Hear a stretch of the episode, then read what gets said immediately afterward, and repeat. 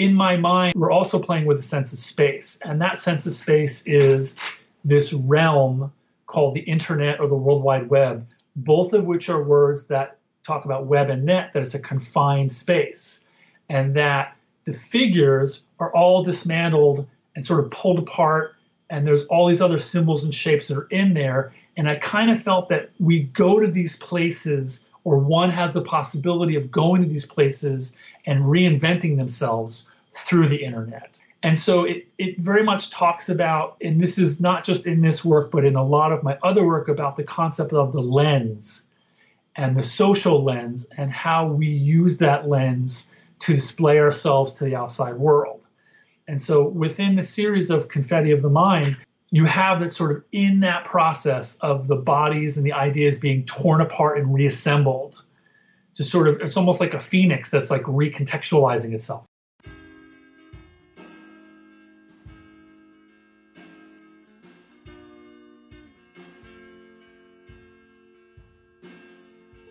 Welcome to the Studio Break podcast. I'm your host, David Linneweh. For today's 228th episode, I'm excited to be back once again with Paul Lockney, who was a guest way back in 2014. We talk all about his collage work, which explores analog collage materials from magazines, from various time periods, in a means to explore the concept of the lens or the way that we present ourselves to the world around us. We, of course, talk about the process of putting these collages together and some developments that have come along the way since then. Make sure to check out his website, paullockney.com, and follow him on Instagram, paul.lockney, and see some of the work, especially before the episode begins. I do want to acknowledge that a lot has changed since this episode was recorded back in May. The death of George Floyd sparked massive protests around the country, around the world, and a demand for social justice and equality. And of course, I support that. I hope that artists and others that are listening to this podcast are out there doing their part, speaking up, contributing, and participating in protests and marches peacefully. And I just want to acknowledge that before we dive into this episode, if people are wondering why are they not talking about all the other things that are going on. So, again, I hope everybody is staying safe out there and also staying creative during these times of change. All right, so if you are new to Studio Break, visit studiobreak.com. We've got a ton of artists up there each of our posts have images of the artist's artwork, links to their websites for more information. You can listen right there, or you can go and listen in a variety of other places like Apple Podcasts, Spotify, and Google Play. So be sure and click those links, subscribe there. You can always listen on the default player on Studio Break as well, of course. You can find us on social media, so be sure and like our Facebook page. You can follow us on Twitter at Studio Break and on Instagram at Studio underscore Break, so do that.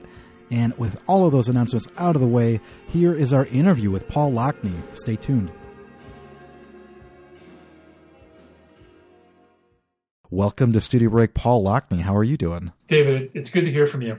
How are you? Excellent, excellent. You know, I, I can't help but, like I said earlier, think about how strange our times are. So I'm sure that we're going to ask about that a little bit. You know, I'm kind of like locked away in my suburban apartment complex, you know, outside of Chicago. So, you know, for someone that's kind of living in the mecca of this, you know, pandemic that we're living in, obviously, I'm sure that's something that's changed your life radically.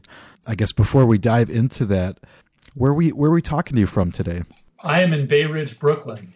Right on, right on. Yes. Where are you working at now? I know that last time, like we had talked earlier, you know, it was a number of years. We're going way back to 2014, so it's been quite a long time. What are you doing these days? I work full time for a prestigious gallery in Chelsea. It's a it's a small group. It's a tight knit group, and I really respect and like my boss. I think it's a very good fit. Unfortunately, I'm in the position where I am still employed full time I feel very grateful for that. A lot of my friends have lost their positions or they're at a significant uh, pay cut. I am experiencing a pay cut.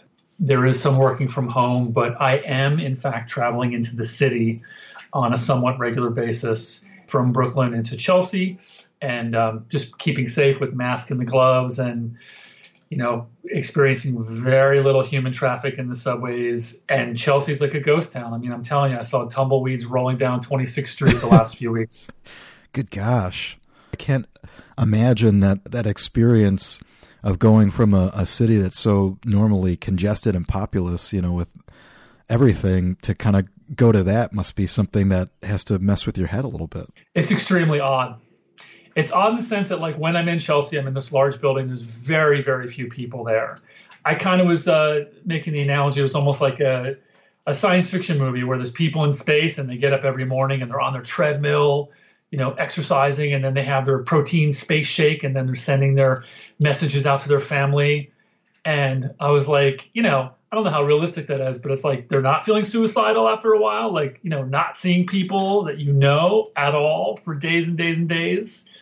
There's nothing familiar, there's nothing friendly, there's like barely any places open to even get like, you know, a slice of pizza. It's it really sort of digs into the realm of self-sufficiency. I mean, I always made my food, so I I've saved a ton of money on just like making food, bringing it in, taking care of myself. It's very much first things first personal personal health, recovery, making sure that things are are squared away. You know, you're talking about this uh, science fiction almost land. You know, I I know that when all of this went down, I think one of the last things that I played for my drawing class, you know, the last one that I had in, in person was the trailer to uh, 12 Monkeys. And I can't help but think about that, you know, like relative to where we're at, because, you know, it almost feels like an adventure, you know, like going to the surface and you know, checking something out where everything is just normally, you know, so full of uh, things that are moving, and then all of a sudden everything is really still. So again, it, I can't help but think this is hopefully going to charge a lot of people's studio work, and you know, obviously we can talk about how it's affected your studio work too. So before we get to that, though, I do want to kind of ask you a little bit about uh, your past, just to kind of uh, fill people in. So, are you originally a New Yorker? I am not. I grew up in Northwest Jersey outside of Manhattan. My mom's family is from Manhattan. She grew up in Inwood, which is the most northern neighborhood in the island of Manhattan. And so, as a kid, I would come into the city in the 70s and the 80s. I was exposed to a lot of museums. Uh, I went to a public high school called Mount Olive High School in Morris County, Morris County, New Jersey, which had a pretty fantastic arts program for a public high school. I was exposed to a lot of the of the basics. My parents also supported me by there was a guy who was a children's book illustrator in the next town, Robert Blake. He did a lot of just excellent form and structure, drawing from nature, working on still lives. My introduction to oil painting was extremely loose and uh, informal, and it was just like that sort of got me going. And then when I was in high school, I was exposed to this sort of paradigm shifting experience for, as a young person. I went to this Summer Arts Institute, which was hosted at Rutgers University by the New Jersey Arts and Council Society or something like that. But it was a five week sleepaway camp. It was with all these kids from New Jersey, all over New Jersey, and it was visual arts, performance art, dance, jazz, inter arts. And it really created the you know the feeling inside of me that this is where I belong. I belong in an environment that has the arts. It has a sense of freedom. It has you know exploration, excitement. But as a young person, I graduated high school, went to Philadelphia, went to the Pennsylvania Academy of the Fine Arts, which was traditionally an atelier school, which meant that the classes that they taught were painting, sculpture, and printmaking, and that's it. They were modeled off of an atelier model, so life drawing, cast drawing, figure studies, color studies, working from life, really extremely rigorous drawing and painting and sculpture program. But that was also my introduction to printmaking, which I became thoroughly addicted to. But I'll say a lot of the early education was very much about copying old masters. You know, my introduction, my early heroes were you know, Rembrandt, Degas, Rodin, going to the Rodin Museum and to draw his statues. And then Picasso, Matisse, Kandinsky, was a lot of that was my early education. I think that there's something about the copying process which brings, as a younger student, um, and not really knowing this as much, but the idea of appropriation, which informs my later work. It's the idea of like really copying and taking and trying to use what sources are in front of you and sort of take those influences and make them your own. And so I thought about this before we chatted that what I realized as a young student, I had this experience that wasn't in the school, but it was in the off time. I was listening to a radio program in Philadelphia. This is actually important for me to talk about. Is that I can't remember what the station was, but they had two songs that were both by Led Zeppelin, and one of them was, and I think it was "Whole Lot of Love," and one of them was when they were still just kind of working it out. They played the song, and it sounded like an average blues band cover band playing at a bar and the second song they played was Led Zeppelin playing Whole Lot of Love. And it's one of those fascinating things where, like, to me as a young student, I was like, oh, that's what transcending your influences is about. Mm-hmm. It's the same people, it's the same song, but it's two vastly different sounds of the song. I don't even know if they do this on the radio anymore, but they would, uh, you know, they'd have a contest where they'd play like half a second of a famous song or one second of a famous song, and people would have to call in and guess who made that song. And people were able to identify those things because I think it speaks about when a group of individuals works together, there's like a synthesis that happens with their sound. It's sort of it's something that is melded together. There's a sort of magic that happens with certain people. Now, that can happen in visual arts and dance and performance and poetry, but just on the basis of music, it's something where once I heard that, I was like, oh, that's right. There's something that happens when you take a lot of influences and there's something internal that shifts, then you make it your own. Well, it's really interesting to think about that related to some of the artists that you had mentioned. And oddly enough, artists that I feel like I've become a little bit more familiar with as time has moved on. Because, you know, like since we've talked, you know, aside from getting married and traveling, um, you know, like I, I've been to the Rodin Museum in Paris a couple of times and you know. I, I, know that I've also seen the um, the the Picasso museum there, and I'm thinking specifically of those like linear kind of like line drawings in space that are kind of figurative, and then obviously you know Rodin made all sorts of figurative works. And so, one of the things that's interesting to me to think about that, especially because you mentioned both of those influences, that there's definitely, uh, to me, anyways, a, a figurative element to uh, the things that you're exploring currently and have previously explored too. Because obviously there's recognizable figurative elements fragments of you know you know piece of skin flesh you know etc but it's interesting exactly to think about the way that those influences kind of then shift you into, into doing something different or, or figuring out a way to kind of make it your own or to kind of add to that conversation i mean look i can't help but deny that the early student years um, as a traditionalist working with the figure or the landscape and portrait has somehow got into my creative DNA. I don't know if you could look at my work now and say this guy's a figurative artist or he's a landscape artist, but those elements, whether it's the psychic landscape, there's some work that I do that looks like it's referencing off a landscape, but I'm very much interested in shopping about the language of abstraction and how that fits into sort of like contemporary mindset. But my main medium, and it has been for the last 12 years, is collage, but specifically analog collage. So it's stuff that's sourced from contemporary magazines and it's all done by hand. But all of the years before, like hours and hours of, you know, drawing, painting, printmaking, printmaking for more than a decade, being involved even in graduate school at Rutgers University with the Brodsky Center, and then having certain skill sets become prevalent enough to work in shops. So, working in professional shops for a couple years afterwards. All of these things sort of culminate into then later on getting into collage, which was after graduate school. So, you're talking about some of the figurative elements in there. Well, sure, I think that there's something about when I'm approaching a piece of paper, like holding that piece of paper as an object, I'm using a razor to to draw. It's working deductively. It's taking things away. I mean, as I have in my my artist statements, like I tend to treat contemporary magazines as if they're an anthropological document, and any excavation that happens is intentionally sort of removing figurative, symbolic, uh, or other forms to then be recontextualized into something that's that's new.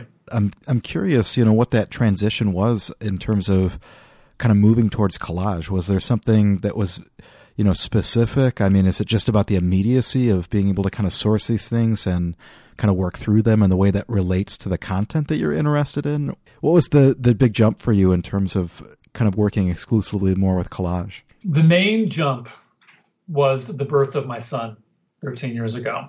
I had to give up a studio that I had been working in, and that kind of work wasn't really going away and it sort of fell by the wayside. That's a huge part of it. Part of it's transitioning from a large room to a table surface. I had just started to dabble in collage before, and there's something about the fragmented nature of being a new parent. If you have an hour to work, you do an hour's worth of work. And at the time, I was um, cutting these fragments up, sourcing them, putting them on a table, looking up, looking around, seeing like what fit where, and then having to put them back into a plastic binder and stick them in a book and put them on a shelf. You know, it still seemed extremely important for me to keep making work no matter again it was an hour i would do an hour's worth of work. So there was something about that sort of play, piecing together. And I think what's important is that on my website, it's it does still contain my first body of work, which is called "The End of Days or So Yesterday," and I think it's also very much like emulating the heroes, and that is for me the Dadaists and Surrealists, but being very mindful of what's been done by whom at one time and trying to avoid certain tropes. And what I mean by that is that that specific body of work is using magazines between the late 1950s and early 70s, really throughout the duration of the Vietnam War. And using those source materials, Time and Life magazine, they're very particular kind of color saturation with that paper. I think people can recognize that kind of printing, especially folks that know their magazines and know collage, or even artists that like, you know, they, they look at analog materials. And at the time, being really influenced by for one, visiting the Creationist Museum in Kentucky. I don't know if you've been there before, but if you have $23 million, you can make a museum about whatever you want to make a museum about. And also seeing uh, the documentary Bible Camp. And th- there's certain things that influence that. Certain cultures that think in linear terms, that there's a beginning and that there's definitely an end, that the end of days or so yesterday were about highlighting certain dramatic elements that were happening in society today and that for folks that maybe believe that the world's going to end anyway i felt like they were shirking their responsibilities of really being present and working towards present solutions. And so it goes against the linear thinking and plays with more of a cyclical pattern. That's why it was sort of dealing with the vietnam era about that pattern of magazines at that time frame. And so what I also noticed, David, and this is also interesting because it ties it back to the idea of the musical influences, is that as a young person, being exposed to records and cassettes and the, the sort of thoughtful programming that went into artists that their first song on their album opened the album and the four or five songs on the first side and then the space you have to turn the record over. And you have to turn the cassette over to then listen to the introduction of the second side. And so albums were sort of thought about, I thought, in terms of, you know, a complete gesture for a period of time. There's a certain series of ideas or feelings that went into that. We don't have that anymore because with digital, it just blows all the way through. And I think what I realized is, I think it was like early graduate school, like going to bars at that time, seeing that uh, that jukeboxes no longer had entire albums. They have like one or two hits from that album. And I was like, what about the other songs?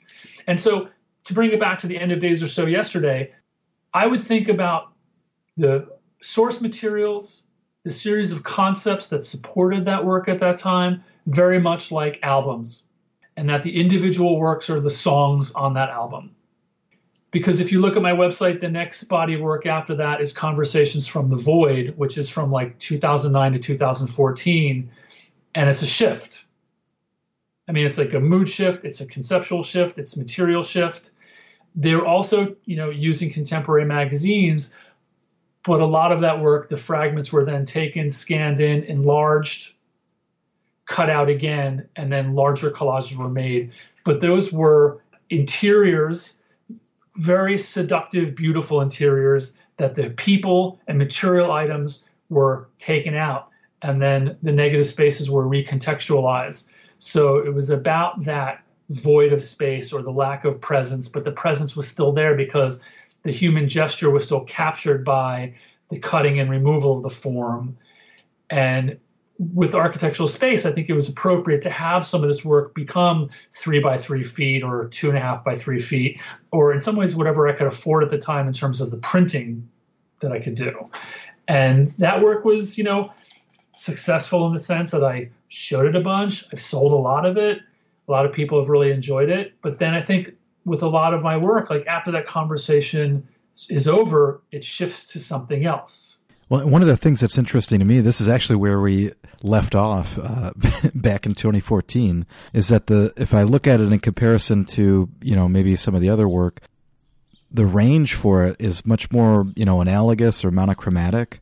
There's more of like a color relationship, and again, that could be kind of like based off of the magazines maybe that you're pulling from but does that make sense? Because like especially the stuff that i'm seeing that's more recent seems to incorporate maybe a wider variety of colors or you know different strategies. Well absolutely. I mean part of that work from 2009 10 11 uh, was more monochromatic and decisively so. And it's also giving the appearance that they're not all from one source. It's like if there was a blue or a gray or a white or a green background, it was um, you know being selective and finding them and sort of you know sourcing them and then sort of sort of doing the slow burn and the compositional dance of like figuring out how it so-called works before they were set down. You talked about you know scanning in in terms of some of these works are there a lot of manipulations that take place in, in terms of you know how you might source something or, or work through it? Very little. Okay. Because i'm a traditionalist in that way. And i think that the scanning and the enlarging is based off of a couple things. One coming from uh, a history of doing printmaking and being in love with the history of printmaking. Much of that work is small. It's modest. It's intimate and it asks the viewer to come a lot closer. I mean, have you ever seen Goya's Los Caprichos in person? They'll melt your your head. you know, seeing some of Rembrandt's smaller work, you know, it asks the viewer to come closer, and you know, having source material be dictated by its you know printing template. It's a certain size, so having the scanning and enlarging was to try to break out of that, and that sure one could easily make something in, um, I wouldn't say necessarily easily, but one could facilitate Photoshop or other programs to create digital collages. But I'm not interested in digital collages. It's important for me to know that the viewer knows it's done by hand. And when they see it in person, they can see the hand in the work, even at a larger scale. You know, thinking about the more recent bodies of work, again, you've got a couple of more since then. You know, how have things kind of changed, you know, shifting forward into the series entitled Big Impossible, which is listed on your site. The Big Impossible is this concept. It's the idea that it's the difficult to impossible transition for adolescent boys to become men. That is not my idea. That comes from the Fox tribe, from I think it's around uh, Idaho. Mm-hmm. I think it's a valuable idea that comes from that Native American tribe. I became obsessed with transitional spaces and the lack of ritual that seems to permeate at least American culture as I see it, and someone who is raising a, a son in this culture and having the potential lack of rituals to define, like, again, the difficult to impossible transition for adolescent boys to become men. So, in those collages, which I loved making, you can scan and see that they almost appear like they're maquettes or sculptures or what I call impossible situations in these rooms or environments that are all very sterile. Small plinths on the ground, white austere backgrounds, and the illusion of chairs or stools or countertops or objects that have what seem to be fleshy swirls or static patterns or storms. And they're very much encapsulating sort of emotional tantrums that are happening within those spaces. And it's really sort of capturing at a glimpse, you know, for that moment in time. Well, and it's interesting to me to think about, you know, the the work that came before this too, because there's I, I don't know how to describe it really, other than to say that there's almost like a, a space in it, you know, and some of them, you know, very literally like that, but especially uh, the first one, you know, that's from that series, you know, becomes this almost like an interior space as opposed to something that's really kind of flattening out. So it's interesting to think about how the different bodies of work will kind of really switch in terms of, you know, the idea that you just kind of laid out and described. They're both using architecture as a template, but the series of conversations from the void are recognizable interior spaces and the spaces for the big impossible are the interiors of the mind and all the feelings that go on between the space between our ears is there any kind of like pre-planning or preparation or lack of a better word brainstorming sketching anything that kind of helps influence this? Or is it really like a process where you're describe it? That series in particular was done when i had a, green, uh, a studio in greenpoint which was a studio outside of where i lived. And so i guess my process in some ways was i love keeping a clean studio when i return to it. I maybe have whatever i was working on before. My space is clean and uh, in order. I'm kind of particular that way. But I think a lot of it comes from doing sketches and doing drawings and sort of making little diagrammatic ideas on paper. If you look at the piece called Tantrums, which is one of my favorite ones, there's a, a stool that looks like it's kicked over. It's almost like Iggy Pop came in and just kicked the fucking thing over. and there's a, a there's like a little tirade of, of fleshy patterns. And above that, there's this two tone gray shape, which is like a, like a scribble. And it's a captured scribble that's rendered a couple times, put on transfer paper, put onto a shape, and then cut out. So there's like a few stages of how it's made. But that's really coming from looking at Peanuts cartoons and when the character is experiencing a sense of frustration they have that abstract symbol above their head, that sort of stormy, you know, nucleus of just swirl. What's any more appropriate than like childhood angst or teenage angst or like angst that can't be dealt with in an appropriate way? Sort of stewing from within. So it's playing with symbols and shapes like that and just having fun with these compositions. I would imagine then sketching is something that you're constantly kind of using as a, a way to kind of work through ideas then? I mean, it's its own language. And I think it's also appropriate to, to say that writing or handwriting, I still am, you know, someone who uses script. My script as a young person, as a teenager, was close to chicken scratch. and as a student at the Academy of Fine Arts, I had a drawing seminar with an older gentleman named James Rosen, who was a professor from Georgia who came to visit. And this whole semester was about handwriting as a form of drawing. And to be very mindful about the tension and release that happens when the lines hit the paper. And through him, it sort of was something that got again into my re- my learning DNA as a person, as a young person, and that to be very mindful about how I'm writing, how I'm making marks, and then later on, in terms of journal writing for years and years and years, does it relate exactly to when I'm making like abstract images? Kind of. But it's also just being mindful about just that that fluidness and fluentness of pen in hand on paper on a regular basis. You know, and sometimes a lot of it's just like unconsciously just stream of consciousness, like doing morning pages from like the artist way. If your viewers know what that is, it's sort of just, you know, getting it out of your system.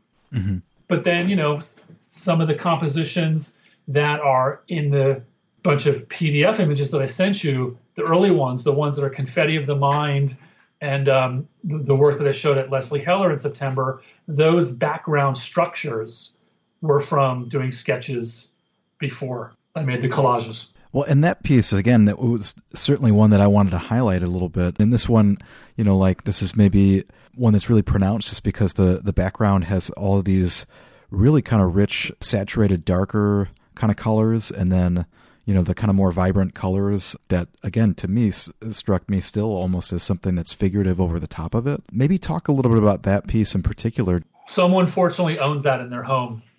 they have very good taste. to answer your question, like how does a body of work start? I think it's just a series of just continuing to make work, and sometimes things come out of left field. And so there's a series of pieces that were just made before that. This was 2016, 2017. As you know, nothing's done in a vacuum. You know, so what we're describing is that they're on black paper and that the backgrounds are primarily rich saturated, sensual varieties of black that come from the perimeters or peripheries of advertising, that the object that's being sold or the text that's promoting the object is removed. And so a lot of it's sort of the sheen or the sort of seductive quality, the saturation of the printing that's creating these little structures, which I thought of in some ways as nooks or shelves or sort of templates for a trophy, and that the brighter areas they are figurative because when I think about magazines, it's very much like excavating a anthropological document. I'm very interested in both masculine and feminine forms and taking those out, but also being very decisive because you know for many years that ambiguity has been a really strong thread in the work, and this is really important that as a visual tool, it's to play with things that are both familiar and unrecognizable. Because when they're played at certain tension, they do something to me as an artist. It keeps me interested because I don't know what I'm looking at right away. And it takes a minute or so for that to reveal itself. In some ways, it doesn't reveal itself right away. But that's something I feel that I like to make work that rewards slow looking. And some of that is even with the very simple work, or say so called more minimal look that has from Conversations from the Void. But by the time that uh, the Confetti of the Mind series came about, in my day to day of working, I was working as a studio assistant to the sculptor Sarah Sze, which you may know and some of your viewers may know. And so I was working as a liaison between the studio and the MTA to go once a week and see this beautiful project of the 96th Street subway station and sort of be the eyes and ears on the ground and see this incredible thing emerge and then do some stuff in her studio to help this extremely brilliant, prolific sculptor make this work. So, any artist that you know that has worked for an artist it can be extremely demanding physically, emotionally, mentally. And so, where I was at that point in time, I realized that I had to wake up two to three hours earlier in my day to get my work done first. Because once I left work, I had nothing by the time I got home. And so, the extremely fastidious, detailed surgical components of how that work is constructed, I think in some ways is referencing my experience of working for an artist that worked with fastidious, detailed surgical reconstructed things. It's it's strange, and I've never really talked about that. So that's part of it. Do you look at that work and think that I'm influenced by her? I don't know if that's necessarily clear, but that's how I was sort of feeling as an artist. But within the framework of that work, of that Confetti the Mind and the work around that series, is that, you know, I'm playing with the idea of space again, but the the black shape that's in the background, the sort of you can see that some of it creates almost like a, a chevron shape in some of them. You know, that in my mind that we're also playing with a sense of space. And that sense of space is this realm called the internet or the World Wide Web, both of which are words that talk about web and net that it's a confined space and that the figures are all dismantled and sort of pulled apart and there's all these other symbols and shapes that are in there and i kind of felt that we go to these places or one has the possibility of going to these places and reinventing themselves through the internet and so it, it very much talks about and this is not just in this work but in a lot of my other work about the concept of the lens and the social lens and how we use that lens to display ourselves to the outside world. And so within the series of Confetti of the Mind, you have that sort of in that process of the bodies and the ideas being torn apart and reassembled to sort of it's almost like a phoenix that's like recontextualizing itself. Does that make sense? And when when you see that, yeah, absolutely. And so the idea of the lens, I feel like I want to share on this as well because I am also an ancient history nerd. This is something that's been a big part of my life. Read a lot about it. I've traveled to cool places in the world to see certain sites. You know, it's sort of part of what I really love. And it hasn't necessarily made its way into my work, but there are indirect, sort of tangential things that do. And one of that is learning about the Etruscan civilization, which were the precursors to Rome. They were sort of this so called noble class of people that existed before Rome became anything. And all of these excavations that were done in their grave sites compared to many of the Mediterranean cultures that lived at that time. It was the Etruscans that had hundreds, if not thousands, of these little bronze mirrors. And they're maybe four or five inches in circumference. They have like a beautiful inlay descriptive series of symbols or these like, you know, these little analogies of like, you know, people and whatever the images were. On the other side would be a polished piece of brass. They had a mirror. And in this book, it talked about that for their culture, the people that held the mirror could control how they looked. And if they can control how they look, they can control how they presented themselves to the outside world. And this is 2,600 years ago. It's the idea of the lens and the controlling of one's own image. And fast forward, you know, with the invention of photography, if you ever looked at early photography from the 1850s, 60s, 70s, early photo studios where people had to like sit still for a long period of time, people's relationship to the camera was very static and stale and like, you know, people didn't certainly smile in a lot of those early photos, if you know what I mean. Sure. They, the whole idea of inventing, say, cheese was not till decades later. And now, you know, what are there like 13 trillion images a day right. from people using their lens to control how they look and how they present it to the outside world.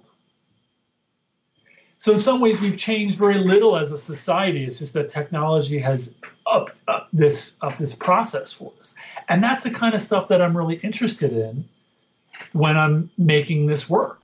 No, absolutely. And again, I'm you know as you've been talking about this, I've been looking at Thrill of uh, Transgressions and thinking about that because you had talked a little bit about some of the more figurative elements when you kind of referenced it almost kind of looking like a phoenix.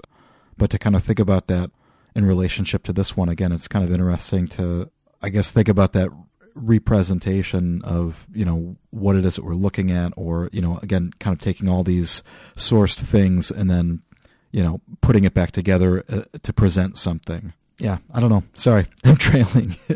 No that's okay. It seems like i'm really appreciative that you asked me on and you wanted to see 10 images and i was like it it was hard for me to choose those 10 images.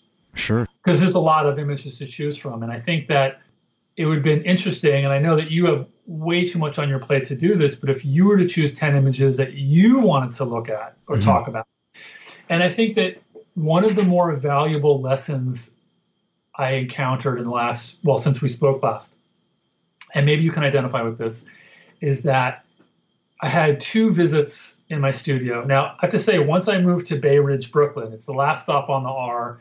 On the map, it looks like way out there. It's not that far. It's actually a lovely neighborhood. I, I work from home. I have a sizable space because I do collage, works on paper. It's non toxic. I can spread out. And I, initially, I was like, no one's going to come to my sure. studio. Um, but no, people that want to come will come. And so the people who have come along are you know curators and artists and friends and gallerists. And so two of those visits i had work displayed that was the brand new work. And maybe at the time one of them was the confetti of the mind. And in my mind i was like it's the new stuff. Like ta-da like it's the, my babies like the, the newest ones are the ones i love the most mm-hmm. and i had the stuff up and i'm like they're gonna love it And this gallerist was like, uh, no. but these works on the table, yes, we love these. We want six of them. And so, what that taught me is that my own internal hierarchy of placing value systems on my own work, like my A pieces, my B pieces, had to be thrown out. Because, like, I'm the artist, I'm the maker, I'm not the curator, I'm not the gallerist, I'm not the designer. And so, what people want or what they respond to, like, I don't really have control over. You know what I mean? Like, I have control over the quality of the images that I make, maybe in how they're put out to the world to an extent.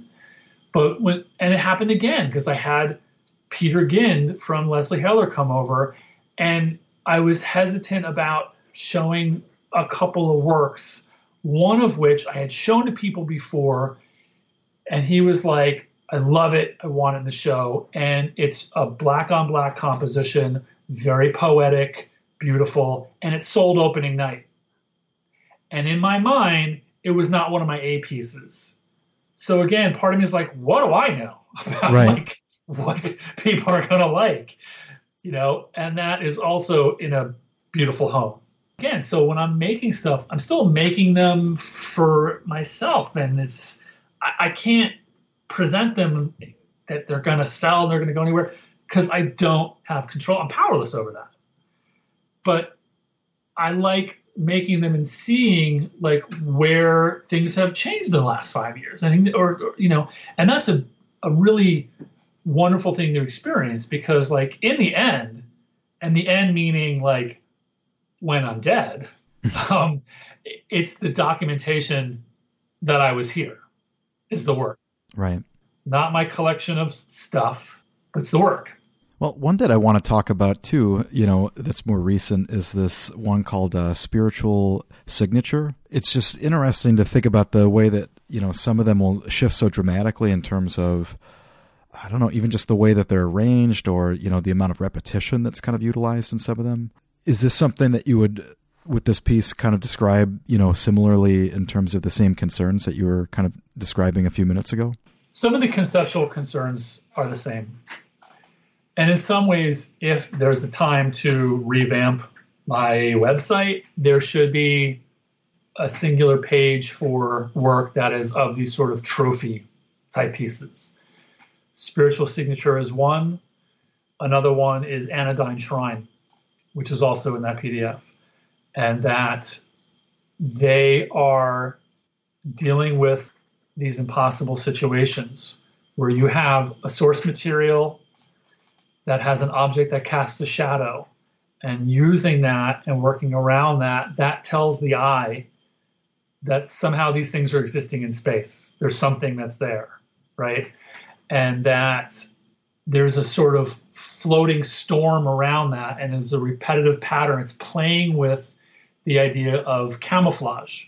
It's looking at those patterns and shapes, but using masculine and feminine forms to play with those shapes, right? So in some ways it's about hiding in real time. It's like certain themes have materialized that's pervasive throughout the images, and some are erotic, psychologically charged, there's sexual undertones, and it's like the illusion of these impossible situations. And it's not unlike illusions offered by advertisers to seduce us into buying temporary happiness. So I think with these trophy ones, there is this sort of weird weaving in and out of space, right? It's like this very strange, seductive space where you have some cues that there's like a lip or maybe part that's recognizable as a body part, but then you have that woven shape, right? And that shape is the molecular structure of dimethyltryptamine which some people call the spirit molecule. Right. And the, and the shape itself is color constructed by a harmonious building of colors of the of the spectrum, rainbow colors. Right, right. And again, it still plays with the idea of the spectrum as a lens. and that the lens is a filter from one thing to another thing. It's how we're presenting ourselves. And do you ever, do you ever watch Star Trek from the '60s? Do you ever see the this that series? Yeah, I have. I haven't watched it, you know, kind of religiously to know plot points of episodes and stuff like that. Okay. Well, there's like, you know, I I, I was a devotee. I have two of the seasons on DVD. They're, they're so brilliant and they're like social deconstruction, their stories, their their props, their design from the '60s. It's so good, so much of it. One of the episodes, I'm gonna try to tie this together. One of the episodes, they come across some alien group that has some weapon that if you point it at someone, it reduces you down to just your salt component. So it just puts you down into this weird geometric form that's your salt. Mm-hmm. And so, what are you made of? I mean, of this idea of like quantum physics, like what exactly in your water, your salt, your you know matter. And so the spirit signature, it's like it's this, you know, I, again, I try to make work that rewards slow looking, but because it's an intimate scale, it's like 12 by 9, that there's something that's pulsating about it. And I'm not here to like talk about or promote dimethyltryptamine. It's just something that I think a lot of people are very interested in. It's something that's become part of a culture of some spiritual seeking, some healing, some awareness. A lot of people travel down to the rainforest to South America to find shamans that help them find what's so ayahuasca mm-hmm. and dimethyltryptamine is you know the uh, synthetic of something that exists in nature it exists in our brain and apparently it exists in our brain very much like adrenaline does and is only triggered under certain circumstances and that apparently theoretically it's triggered when people are dying because it gives people this euphoric state. But who really knows? So it's like all of this information you know could be curious for a conversation piece, but when it's sort of encoded into a, a collage, in some ways it's sort of just like playing with a picture plane and encoding a certain logic with like color shapes and forms and making something look i mean basically like does it look cool i mean i, I think it looks cool do you, do you think it looks cool oh you're asking me now yeah, yeah. Abso- no absolutely i mean again i think that's it's one fun. of the that's one of the things um, you know that I really like about your work is that you can kind of really get lost in it, you know, and to hear you kind of describe these qualities, it makes a lot of sense to me just because you kind of zone out almost in, in terms of kind of seeing the way I don't know, it's it's weird. It's almost like it kind of puts it in a context where you're seeing it but not seeing it. I don't know. Like I start I start thinking about the way that the shapes are kind of there, but then I'm also not conscious of it. Which is very much about the premise of camouflage. Right, right. No, and I think that's one of the things that becomes really exciting about it, you know. And I think just generally about your work is is trying to feeling like it kind of feels recognizable, but then not recognizing it almost. You know, like it's it's part of some of these fragments or you know some of these things that you've been talking about when I think about the you know the way that they're sourced or kind of put together. So they kind of feel familiar but unfamiliar which again maybe might describe that that process that you were just talking about in terms of thinking about DMT or kind of something that's going to I don't know lift a veil almost or so. I don't know. It's it's interesting. It's the play of ambiguity within the picture plane you know it's sort of just like that it's as, as a tool. And it's not something that like I invented or came up with. I mean it's something where like you can turn on the television and start to watch a commercial and how it starts out is one story and then in a few moments it's a different story. They're not telling they're not being straightforward with you right? It's like it's it's something where it's the familiar and unrecognizable where it's like whether they're selling you sex but they're really selling you a car kind of thing. Mm-hmm. or they're selling you a self-esteem as a man and it's really just it's something else. It's something where how these things unfold it's just sort of being mindful of that now i'm not using direct appropriated advertising. A lot of my stuff is cut apart and recontextualized and made much more abstract than that. Well, right on. I want to make sure, especially if there's something, you know, that you wanted to make sure that we talked about or highlighted. I mean, if there's something that kind of sticks out to you. Yeah, well, for one, today, May 9th, is World Collage Day. I don't oh, gosh. I didn't realize this. and I wanted to read a quote from the high priest, Max Ernst, he said, collage is the noble conquest of the irrational, the coupling of two realities, irreconcilable in appearance, upon a plane which apparently does not suit them. Now, Ernst is one of the people that influenced me as a young person. Same with Hannah Höch, uh, John Heartfield.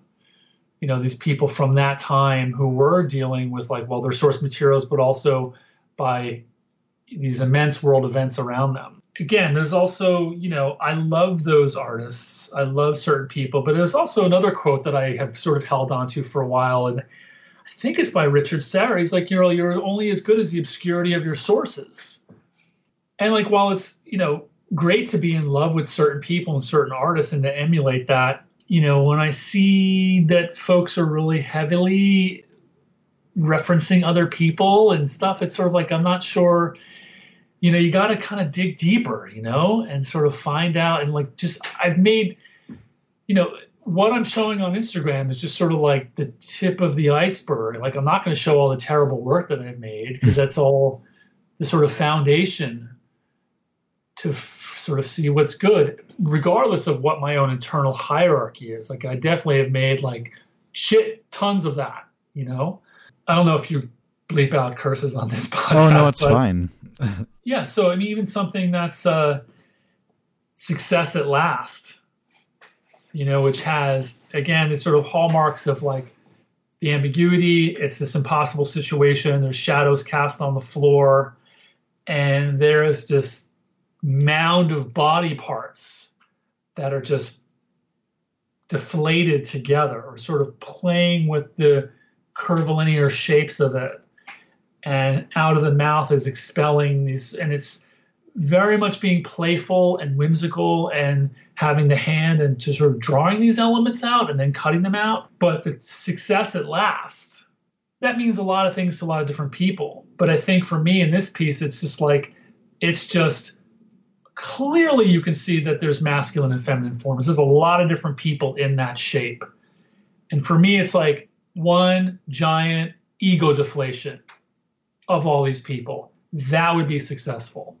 Because to tie it on of like what's going on in the outside world with COVID 19 and people becoming more polarized than ever, I mean, if anything we can get out of this is how to treat each other better to be a little bit kinder to people, to be, have a little bit more integrity of how you deal with your neighbors, how you deal with your community.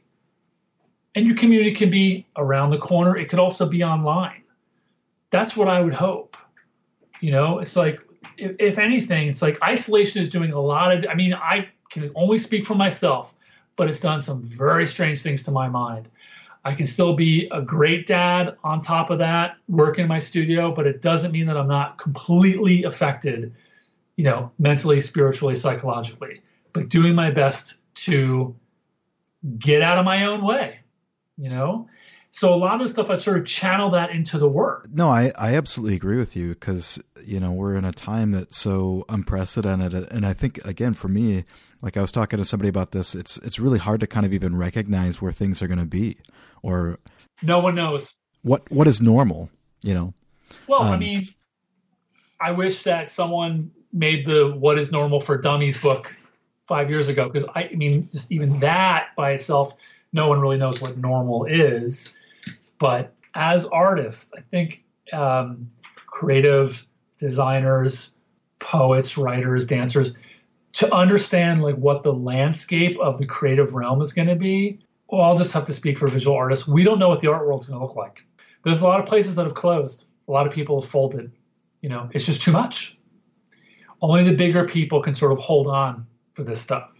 And so, again, as New Yorkers, people got through September 11th. They got through the financial crisis of 08. They got through Hurricane Sandy, which was insane, you know, and people will get through this but no one will know like the idea of like i'm working towards something to i mean now it's like i'm working towards something for my online exhibition. That's great.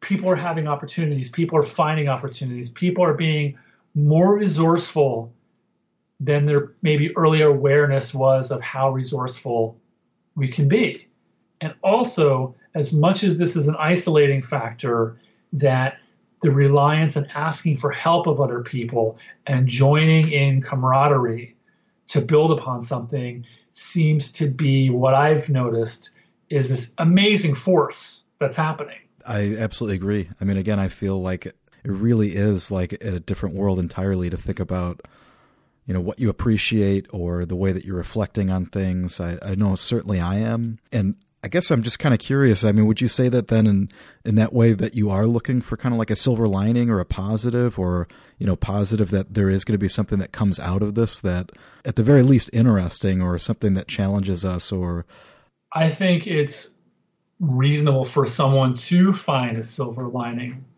but we don't know.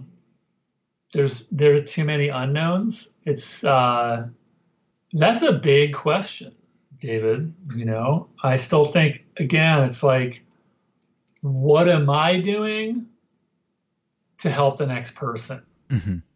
That's not just like, I know this isn't podcast for artists in their studios, but like, that's a very selfish, self seeking profession.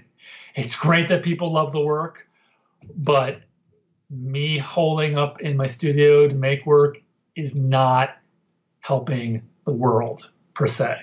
Do you know what I mean? Mm-hmm. No, totally. Like me making sure that I could help my neighbor pull their cart up the stairs because they're 80 and seeing them out the window, going out in the foyer, making sure I have my mask and gloves on, just just being mindful. I, I don't know, you know, it's like what can you do? Right, right. Well, hopefully, again, it'll bring about a real shift in terms of the way that everything goes. You know, again, I have to kind of feel like I'm looking at it in that sense that there's got to be something that makes us a lot more aware of everything and each other, and you know, like you were kind of talking about a little bit to come out of this, you know. And I think it's weird to say that it feels like in some senses it has. You know, just even in my interactions with people seem much more friendly in most in most senses you know maybe not when we look at the news or something but no you can't you can't look at the news it's all negative that's the whole that's they they sell it that way.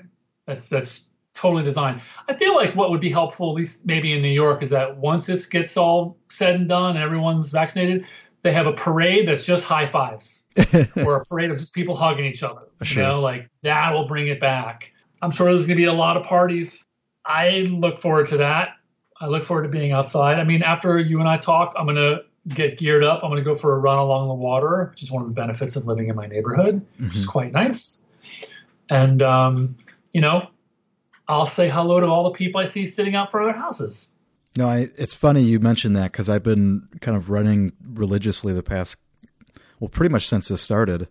So even just kind of appreciating, you know, like I'm looking outside and realizing there's a tree that hadn't had anything budding on it two days ago, and I can recognize that it is starting to come in.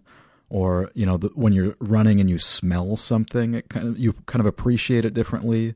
And again, it's weird to kind of become familiar with the same people. You know, I, I can tell if there's a neighbor that's kind of left their house to go outside for a cigarette because I can smell it like from the corner.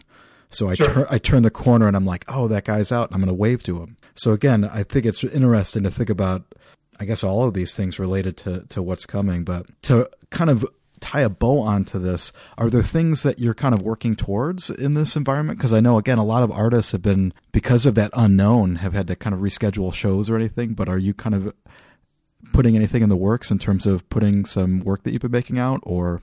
Well, as we spoke earlier, that one of the reasons why you and I are having this conversation is because I took a series of actions like a month ago and I just reached out to people individually through Instagram to talk about this post that was put out by Studio Associate, which is run by this terrific artist curator, uh, Jen Hitchings in Brooklyn. And so you saw it and you responded. You're one of a few people that responded. So I think part of it's like is really just making work, taking actions, staying in touch with people. You know, I am slowly working on larger work. The most three recent landscapes that I put up, my sort of fractured landscapes, not the digital ones on Instagram. Those are from the end of graduate school, but I thought I want to tie them together because it's sort of interesting how things make circles in some ways. Mm-hmm. I made those three the uh, sort of sensitivity studies for two larger works that I have going on that I'm butting my head up against a little bit. So I did those studies to sort of just keep keep fresh and keep playing. You know, keep loose and keep like in the work. But don't be surprised if I start posting a lot of of drawings and sketches and other fun stuff because the collage is great. But now sometimes I feel like I need a little bit more immediacy. That also includes human contact. So I really appreciate the opportunity to talk with you again. Yeah, absolutely. It's very is I look forward to it. It was great. And just remind everybody too, where, where's is it Instagram that's the best place to kind of stay up to date with the most current stuff? Yeah, my Instagram is my name. It's Paul dot Loughney It's L O U G H N E Y. And that's also my website, paulloughney.com. Well, right on. Well, again, I really appreciate you taking the time. It's been fun catching up, and you've left me with plenty to think about, that's for sure. I'm glad. David, take care. Thanks so much again to Paul for joining me. Go and check out his work at paulloughney.com and follow him on Instagram at paul.loughney. If you enjoyed listening today, visit studiobreak.com and check out some of the other guests that we've had on. Each of our posts have images of the artist's artwork, links to their websites, and these in depth interviews, which you can listen to right there in the default player on Studio Break, or click those links and subscribe to the podcast on Apple Podcasts, Spotify, and Google Play so that you never miss one. It is great hearing from listeners that enjoy the podcast, so thanks UARK Painting, who left a review on Apple Podcasts. Again, glad that you enjoyed the podcast, and that you've been listening and checking out episodes while you've been working in the studio. Always good thoughts, listening to other artists, and certainly helps contribute to discussion. You can also contribute to the discussion on social media, so be sure and like our Facebook page. You can find us on Twitter at Studio Break and, of course, on Instagram at Studio underscore Break. Help spread the word, share some interesting stuff. Again, we just had a slew of applicants for our Studio Break student competition, so go and check out some of the applicants. A lot of great work there, so check out our feed on Instagram. I want to thank Skylar Mail. He provides the music to Studio Break. Go check out his artwork at skylarmail.net. If you'd like to see some of my paintings, go visit davidlinneweh.com. There's a bunch of different work up there, new work, old work, so check it out. And of course, you can find me in social media, so say hello on Facebook. You can find me on Twitter at David Linneweh, and of course on Instagram at David Linneweh. Always great to hear from listeners, and I hope that especially people are you know, being supportive and encouraging and fighting for justice out there. So, again, I hope everybody is doing that, doing their part, speaking out, and staying safe, staying productive. Hope that you enjoyed today's episode. We'll talk to you real soon.